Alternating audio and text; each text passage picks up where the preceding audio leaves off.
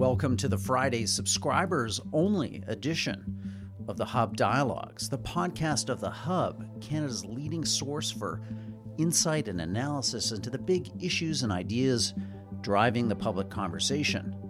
On these special Friday only broadcasts, we're going to be convening Sean Speer, our editor at large, and Stuart Thompson, our editor in chief, for a conversation with me, Rudyard Griffiths, about the big stories and issues that have animated the public conversation over the last seven days.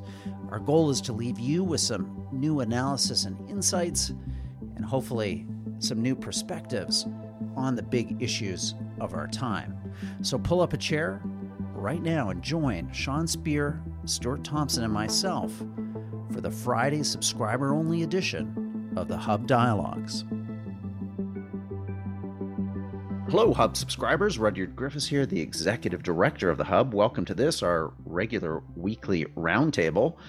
This is a conversation with Sean Speer, our editor at large, Stuart Thompson, our editor chief. We're going to dig into some of the big issues and ideas in the news this week. Hopefully, leave you with some new analysis and insights. Guys, lots of reaction to our roundtable pod last Friday. We focused a lot on the leadership race uh, in the Progressive Conservative Party. I want to do that again. Did I just call it the Progressive Conservative Party? Wow, I did. The Conservative Party of Canada. Um, another interesting week in this campaign. So let's begin with uh, you, Stuart, in Ottawa. Uh, give us a sense of, of what you think uh, listeners should have taken away from a campaign clearly that's heating up, that's got some edges on it, maybe in ways that are surprising people. Yeah, so this is, if you follow the mainstream media, this is the nasty week um, of the campaign. And I, so, you know, believe what you want, but I would just be cautious about this because if you look back on every leadership race in the history of time, every election in the history of time, the media always wants to designate that things are getting nasty um, moment. And I, I, mean, there were some pretty um, tough exchanges back and forth, but I think that's kind of the nature of these things. And um, the only one that I thought wasn't just, you know, using someone's record was um, Poilievre's attack on Patrick Brown, um, where he said, um, or his surrogates were saying, he will do anything to get elected. And, um, uh, you know, that may or may not be true, but it's kind of a judgment call. The rest were kind of, mm-hmm. you know, saying Jean Charest uh, was a liberal or um, saying Patrick Brown was in favor of a carbon tax. So mm-hmm. these are tough attacks, but, um, you know, if they're true, I, I think, uh, you know, all's fair. But guys, isn't this all just like so Canadian? It's like, oh no, someone's throwing a school ball, uh, you know, a snowball in the schoolyard. You're not allowed to do that. I mean, sh- Sean, we've just gone through some, you know, brutal uh, conservative uh, leadership battles in the United States. Um, you know, little Marco, we remember all the taunts. I mean, isn't isn't Poilievre actually kind of being smart here in a way? He's channeling an elbows up attitude that, for better or worse, is informing a lot of kind of conservative politics and how they work in North America. This is not you know, uh, the Queensberry uh, debating set here. Uh, this is a fight, and you're in a fight, and he's fighting. Yeah, I, I think there's something to that, Rudyard. That uh, Pierre Poilievre's instincts as a fighter aren't a, a, vice in this race; they're a virtue. Um, it, it's something that uh, resonates with conservative voters who are feeling under siege by the culture, by the the government, and and so on. But let me just make a point. I, we've talked in the past about how Poilievre is able to communicate to conservative voters in a form of muscle memory, and that distinguishes him from some of the other leadership candidates who are kind of struggling to find their voice um, as conservatives.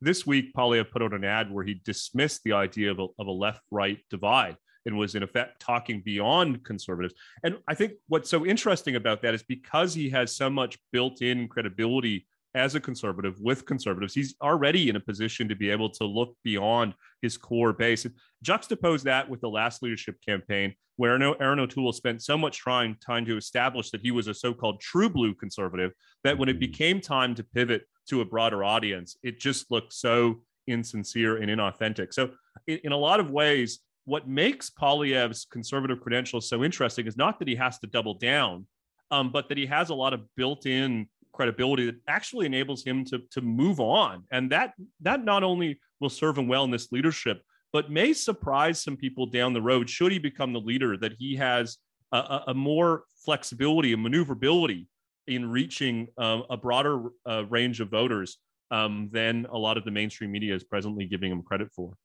That's a fascinating insight, uh, Sean. I hadn't thought of that. And kind of also maybe jibes with this whole presentation, Stuart, of his campaign, to launch, you know, Pierre Poilievre for prime minister, not for leader, for prime minister. It's kind of like he's moving on to the general election now. The style, the rhetoric, the the messaging is that of a, a federal election campaign, not a party leadership. And doesn't Stuart that put the other contenders really at a disadvantage here because they are going to have to spend some time, frankly, maybe Patrick Brown less than Jean Charest, but proving some bona fides here with a conservative membership that we all know is pretty far center right.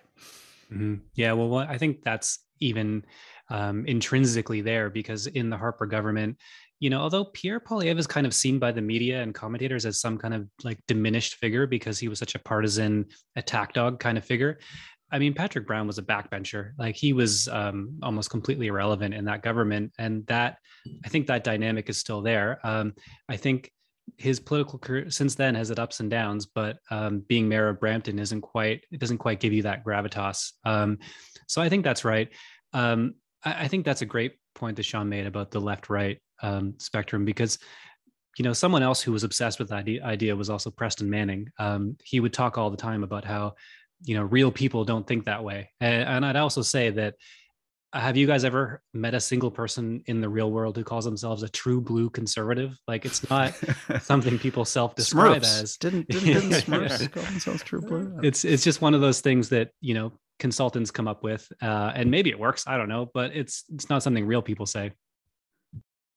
Sean, are you a rocked ribbed conservative? Isn't that, isn't that what the American uh, nomenclature is? Mitt, Mitt Romney, uh, people remember clumsily referred to himself as a severe conservative in 20, in 2012, which signaled that he, he kind of didn't get it, right? And I think that yeah. remains the biggest challenge for Mr. Charest. This week, um, he signaled that he would not make any changes to gun laws. And I, I think his intention was to try to uh, reassure conservatives that he wouldn't bring in a, a long gun registry, which is something that the Poilievre campaign has tried to attach to him.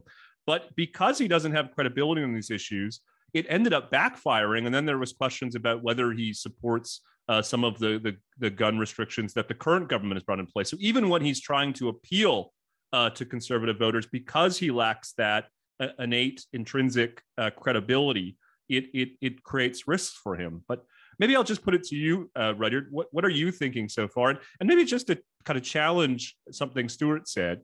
Um, I take his point that um, uh, that well, Patrick Brown didn't have a lot of uh, a profile and role in Ottawa. I don't know. Maybe being the, the mayor of Brampton is a, a, a, virtue in the sense that these are precisely the parts of of the country where conservatives need to to better perform. So, as, as someone in the GTA, uh, uh, Rudyard, what what do you think about the race mm-hmm. so far in general, and in particular, um, you know, what do you think of this idea that Brown may be uniquely positioned uh, to uh, to connect with those voters in the parts of the country where uh, conservatives have underperformed now for at mm-hmm. least three election cycles? Well, I mean, just think of Pete Buttigieg. I, must, I probably mispronounced that, but Mayor Pete, who you know surprised people, I think, in the, the Democratic race. There, there isn't a reason, I think, to rule people out simply on the basis of the fact that they're you know the mayor of a, a pretty pretty big, pretty diverse, pretty complicated municipality in the form of, of Brampton, and and I think Patrick Brown does have an, an exceptional network across the country in a lot of these um, ethnocultural communities that he's spent time a bit in the Jason Kenney model, you know, building up support. But as we've talked previously, guys, on last week's episode, you know, a lot of this is going to come down to, you know, the horse trading between these campaigns and the respective strategy on on the the, the balloting night, right, Stuart? Like this isn't going to be a well ultimately will be a winner take all but you get with each progress with each wave of voting you get this reallocation and and i guess what i wonder stuart is what you think of this idea of a a Charest Brown, I don't know, kind of wedge or consensus in the party, does that is that big enough potentially to push, you know, Poilievre into some position of vulnerability here, where it's hard for him to amass a constituency that's going to add up to something greater than these two guys. And obviously, Leslyn Lewis out there, the social conservative candidate in the wings, too, another potential spoiler.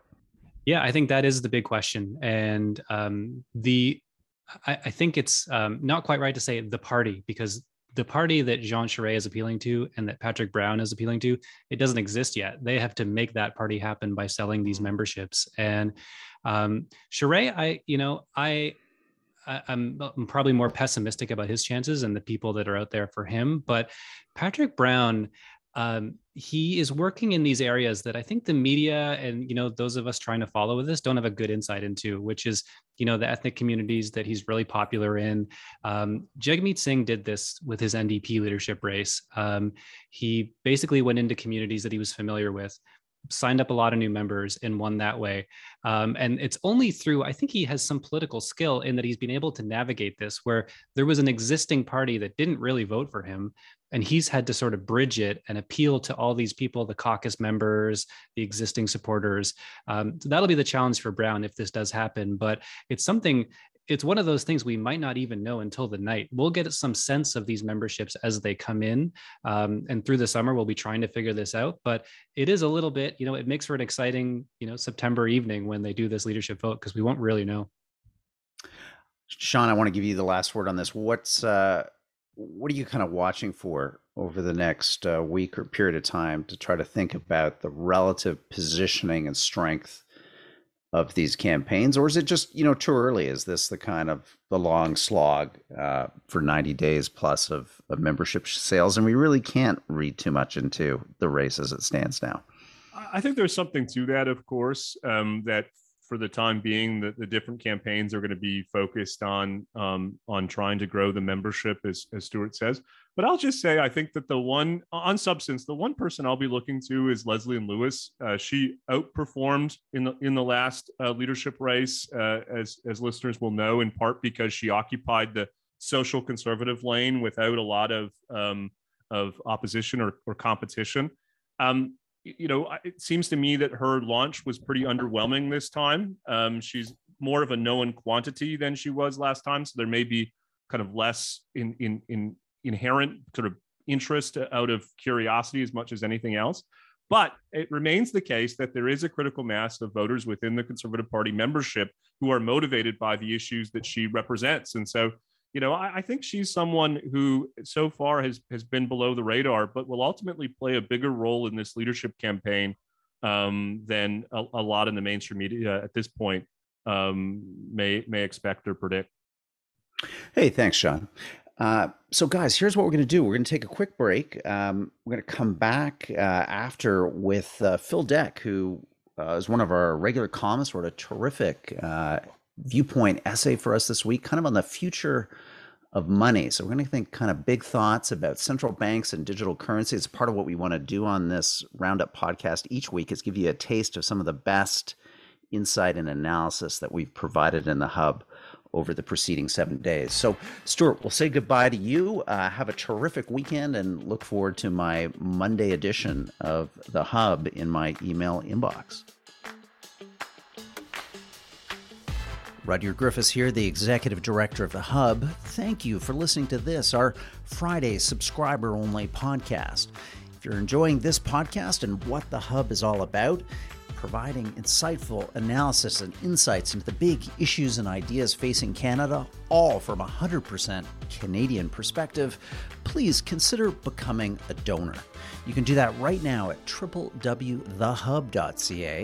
Simply click on the button Donate we'll send you a charitable tax receipt and a whole bunch of great benefits that come with being a Hub donor. Again, you can do that right now at www.thehub.ca. Thank you in advance for your generous contribution. Now back to our program.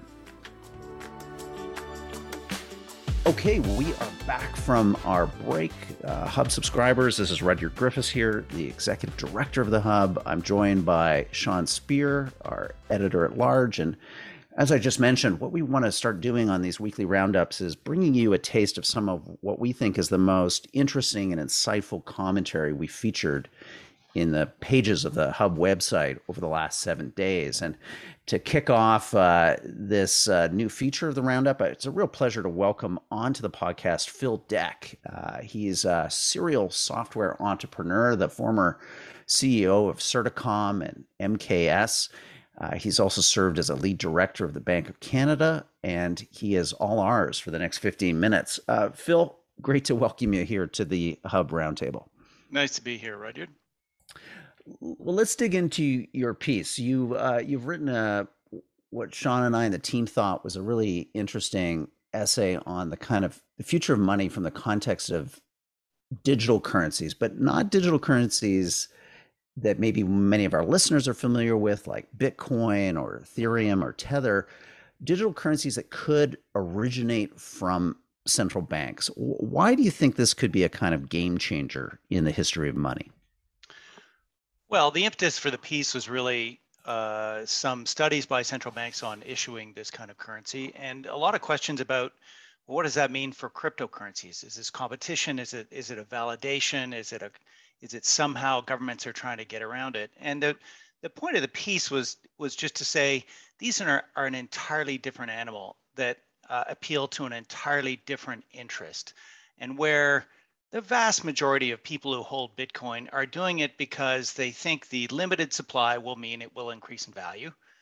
Uh, and so they're there for volatility and change in value, hopefully for the upside. Whereas the entire merit of a central bank currency is that it won't change in value, that people can actually make contracts in it, they can transact in it, that it's really just a different version of the same old uh, central bank currencies that they already have, it wouldn't have any different characteristics in terms of uh, its value, its its exchange rate, the the inflation that might be associated with it. It really goes to the opposite uh, design criteria. Whereas Bitcoin was a uh, a statement about lack of trust in central banks, and this is central banks trying to monetize or market their trust. Sean, jump in here.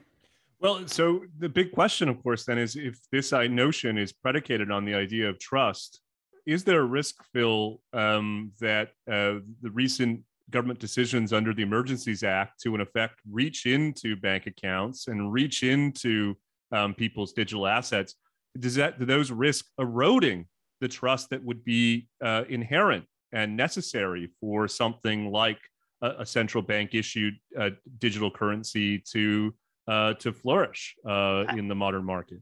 Absolutely. There couldn't be a more toxic uh, kind of marketing to kill the idea of any kind of trust where people assume that money held in bank accounts, people assume that money held in investment accounts is safe, that there's that, that maybe in some criminal matter after uh, a large extent of due process, they could have assets seized. You know, certainly people know that, but not a whim uh, of a government without any due process. Here we had the, the Canadian Minister of Justice musing about the fact that they would seize the assets of people because they were Trump supporters. It's, it's just, there, there's not even a question of whether there's a court process or any kind of legal basis for doing this. So, yeah, I, why would you trust a government that that makes statements like that. Certainly, that there's and and then I I mentioned the other issue that uh, you know far away in the world and an entirely different end of the spectrum with central bank deposits of Russia. Central bank deposits were also seen as virtually sacro- sacrosanct, and the fact that politicians could seize the central bank assets for whatever you know great well-intentioned reasons uh, certainly changes the nature of what we think of as as safe deposits, and it certainly encourages the the kind of people who have been most enthusiastic about Bitcoin, who hmm. there's a conspiratorial streak in them, and and uh, you know they they object to what they think, uh, and you know, with some plausible basis, that central banks have inflated currencies that that may reduce their value. And this is just another way of saying, see, you, you cannot trust central banks, you cannot trust governments. Uh, and and uh, this is a, a better reason for Bitcoin.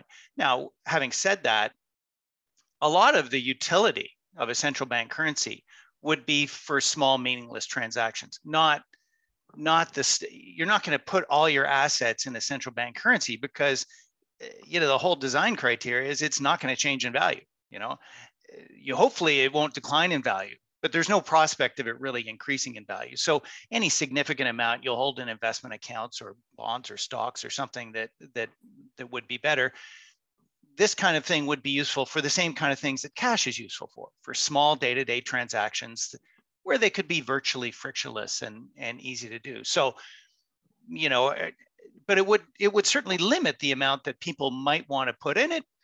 It brings into the the aspect of okay, well, what if I do use it for a small transaction to support a political cause? Is is that now going on my file with the government? that's a that's a horrible question that people have to think about and, yeah. and so yeah that that hurts the marketing so phil maybe just explain this a bit more about how how this actually works because you know i don't touch a lot of cash anymore like in my mind like all my money is kind of digital right now so so what does this really mean when you say digital current like is this like a ledger like bitcoin where you've got you know all the advantages of you know a, tra- a, chain of transaction? Like what how is this different than the digital cash that i use every day right now in 2022 so bitcoin is an extremely elaborate protocol to avoid anyone having to centrally manage it. It's using mathematics and cryptography to try and eliminate any kind of central management kind of an automatic uh, restriction on supply and and uh, making sure no one in the center can do anything. Central bank currency would be the opposite. When you centrally manage something, it's easy.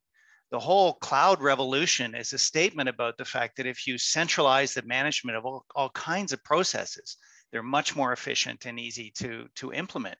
We went away from client server to the cloud because central management is easy. And that's true for central banks as well. If you have a central bank with a, a big database, and suddenly you get two messages. Uh, person A wants to transfer to person B, and then person B says, yes, I want to take that transfer from A. It's easy for the, the manager in the center just to say, fine, I just move the ownership of those assets from one person to another. I know there haven't been any, there hasn't been any increase in assets, so I know there hasn't been any counterfeiting. It's very efficient. It's very fast. It sounds bad, Phil, for the big banks, though. Don't they do all this right now for us? Like isn't this part of their business? They do, but uh, the, the banks have other ways of, of maintaining people's assets. They have mortgages, they have asset accounts. So would this be competition for the major banks in taking away those small transactions and, and certainly reducing their deposit base? Yeah. Absolutely, it would. Now, is a deposit base as important for banks as it was 50 years ago? Not nearly. Uh, they're, they're, they really cover people's larger financial picture much more. If they lost a lot of the small transactions, it, it probably wouldn't be the end of the world. It would be significant for the central banks because they make money from cash. So when we buy cash, that is physical currency from the Bank of Canada, they go and buy treasury bonds and they take they earn the interest and that interest event eventually gets sent back minus some some overhead uh, to the federal government. Uh, if if they had a currency like this, there would likely be no interest paid on the balance that you have in your little crypto wallet, your little Bank of Canada app, and they would earn interest on that as well. So for the central bank and eventually the government, this would be a somewhat lucrative thing. That would be uh, interest that they're effectively taking away from the other banks by uh, maintaining deposits with the central bank. Hey, let me put a question to you, Phil. At the Hub, we're interested in innovation, dynamism, economic competitiveness for Canada. Are there kind of first mover advantages for the Bank of Canada kind of jumping into this uh, world of, of, digital currencies? Are there economic opportunities for Canadian investors, Canadian businesses, if Canada opted to take a, a leadership role in developing and releasing uh, uh, a central bank digital currency? I, I think it's hard to imagine many. I, I think it would reduce the friction, and and I think this is where there could be policy, a reasonable public policy objective here is that a lot of small merchants, for instance, uh, you know, people who are convenience store operators, people who deal in small transactions, the, the kind of bank fees that they put up with for Interac and credit card transactions is high. Mm-hmm. And certainly coming up with a, a, a way of making virtually an- anonymous, that is, anonymous as far as the two participants go, not necessarily to the, the central bank in the middle, but having virtually anonymous transactions where I can go in and buy a loaf of bread for little, very little money with no friction. Yeah, there's a pol- public policy objective where probably the banking industry has not been uh, that generous when it comes to dealing with small businesses that uh, transact small amounts, right? They don't have leverage. Their fees tend to be high. They, it tends to be a lucrative place for the banks. So it, it, there would be some good public policy outcome from making those transactions more efficient. And that probably wouldn't represent a massive privacy risk. The government knows I've bought a loaf of bread.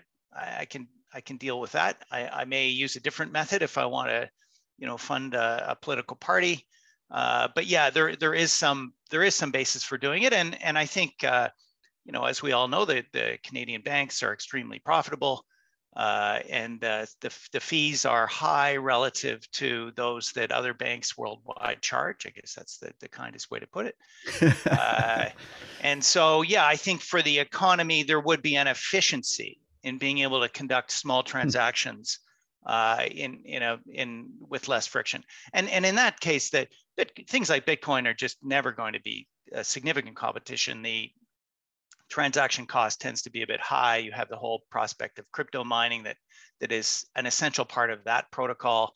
Uh, you know, it, it it ends up a bit like gold, where it's a store of value. A lot of people think, a lot of people hope it will increase in value.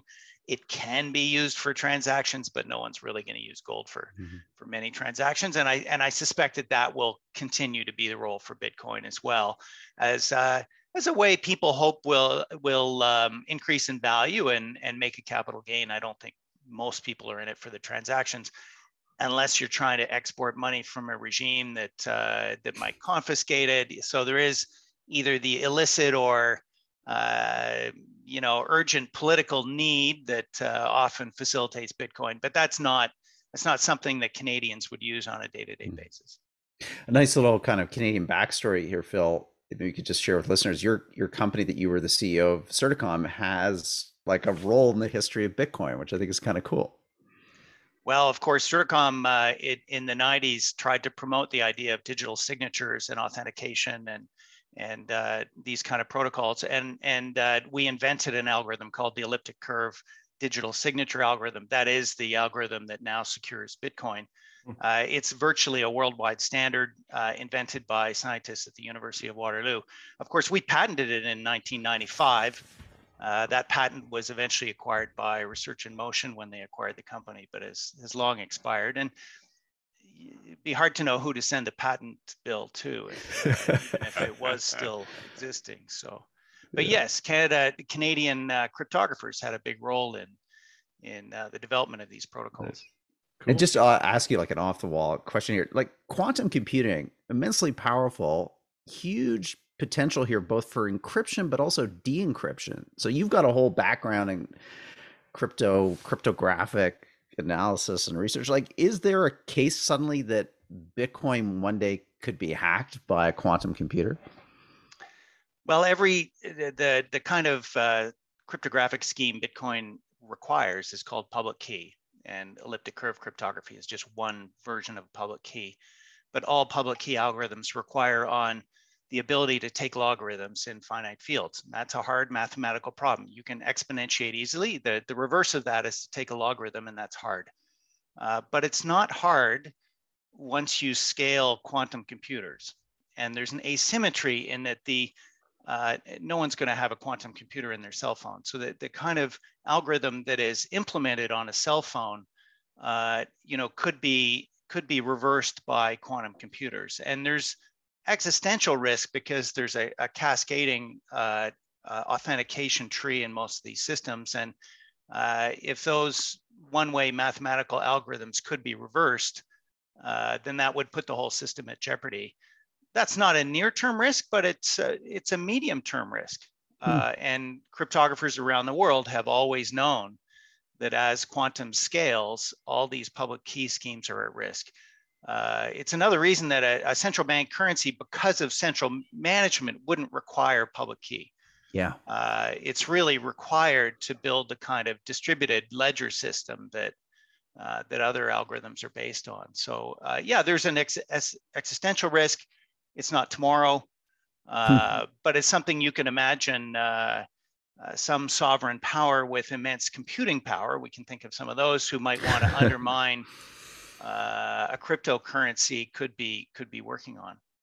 Wow. Sorry, it was a segue there, but it's a fascinating one. Just to give our listeners a little peek into some of your very specific areas of expertise. Let, me just wrap up by asking you I'm sold on this idea of a digital currency. I love the idea of getting Visa and Mastercard out of these big, you know, transaction Interac fees for all these small merchants. Um, you know, I'm not too worried about the government coming to my bank account. I, I like the idea of low cost, frictionless, you know, commerce with with with you, Phil, with you, Sean. So when is this happening? Maybe why hasn't it happened already? Are we going to see it soon? Uh, you're a former lead director of the Bank of Canada. I know you do not speak for the bank now in any way, shape, or form, but what's your sense of where the bank's thinking is at on this? I'd say the major obstacle to rolling this out is that it really has to be implemented by the government. okay. And uh, uh, this isn't really a place for the commercial sector, right? The, the government is never going to have uh, commercial entities really involved in its currency. Uh, they don't now, uh, and they and they wouldn't. And and most companies that might want to implement a scheme like this would would want to make money from it somehow, and that probably wouldn't work in a government context. So this is something where central banks would have to implement it themselves, and that's uh, you know bureaucracies are great for a lot of things. Uh, inventing and rolling out Mm-hmm. uh, significant financial systems is not is not uh, doesn't happen quickly. I think there's a payroll system that continues to have a few a few bumps and uh, and yeah. tweaks needed. Sean, and that one, uh, and that one, even you have help from outsiders. This yeah. one, this one, they'd they'd really have to do it in house.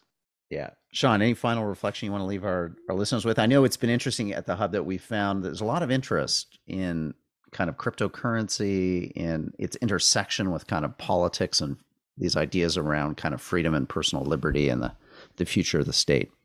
I think that's right. We had a, a, one of our episodes on Hub Dialogues this week was with the author of a new book about Elon Musk, who of course is personally associated with uh, digital currencies in general and, and, issues of crypto in particular. As you said, there's a lot of energy and momentum, um, and so it's just great to be able to draw on Phil's expertise. What a ride this conversation has been from conservative politics to quantum to computing to, to digital currencies. Uh, Phil, it's been so great to, to get your, your thoughts and, and perspective and to have you um, publishing at the Hub. I mean, this is the most exciting part of this project, isn't it, Rudyard? That we're bringing in yeah. academics, um, business leaders, entrepreneurs. I mean, the, the, the breadth and depth of our contributors is a thing that uh, I think is the really at the strength of, of what we're doing. Great. Thanks so much, Phil. Thanks for coming on the program, guys. That's a wrap. And for our listeners, we'll do this all again Friday. Please share this podcast uh, with your friends and rate us in the whatever podcast store you get your audio from. So thanks so much for being a listener, a subscriber, for supporting the hub and what we're all about, which is uh, better ideas for the future. We'll talk to you again soon. Bye bye. Thank you for listening to this special Friday edition of the Hub Dialogues for subscribers only. I hope you've enjoyed the program. If you have a comment or suggestion about the show, an issue, a topic, an idea that you'd like us to cover on our regular Friday subscriber only Hub Dialogues, please send us an email to info at thehub.ca. Also, Check out our website, www.thehub.ca, for tons of great analysis and insights about the big issues and ideas shaping our world and Canada's future. While you're there, if you'd like to, consider becoming a donor. We'd love to have your support. Simply click on the donate button. We'll send you a charitable tax receipt, and you'll get a whole series of great benefits and perks that come with being a hub donor. This edition and every edition of the Friday subscriber only Hub Dialogues are produced by Ricky Gerwitz. I'm Rudyard Griffiths, the executive director of the Hub. Talk to you again next Friday. Bye bye.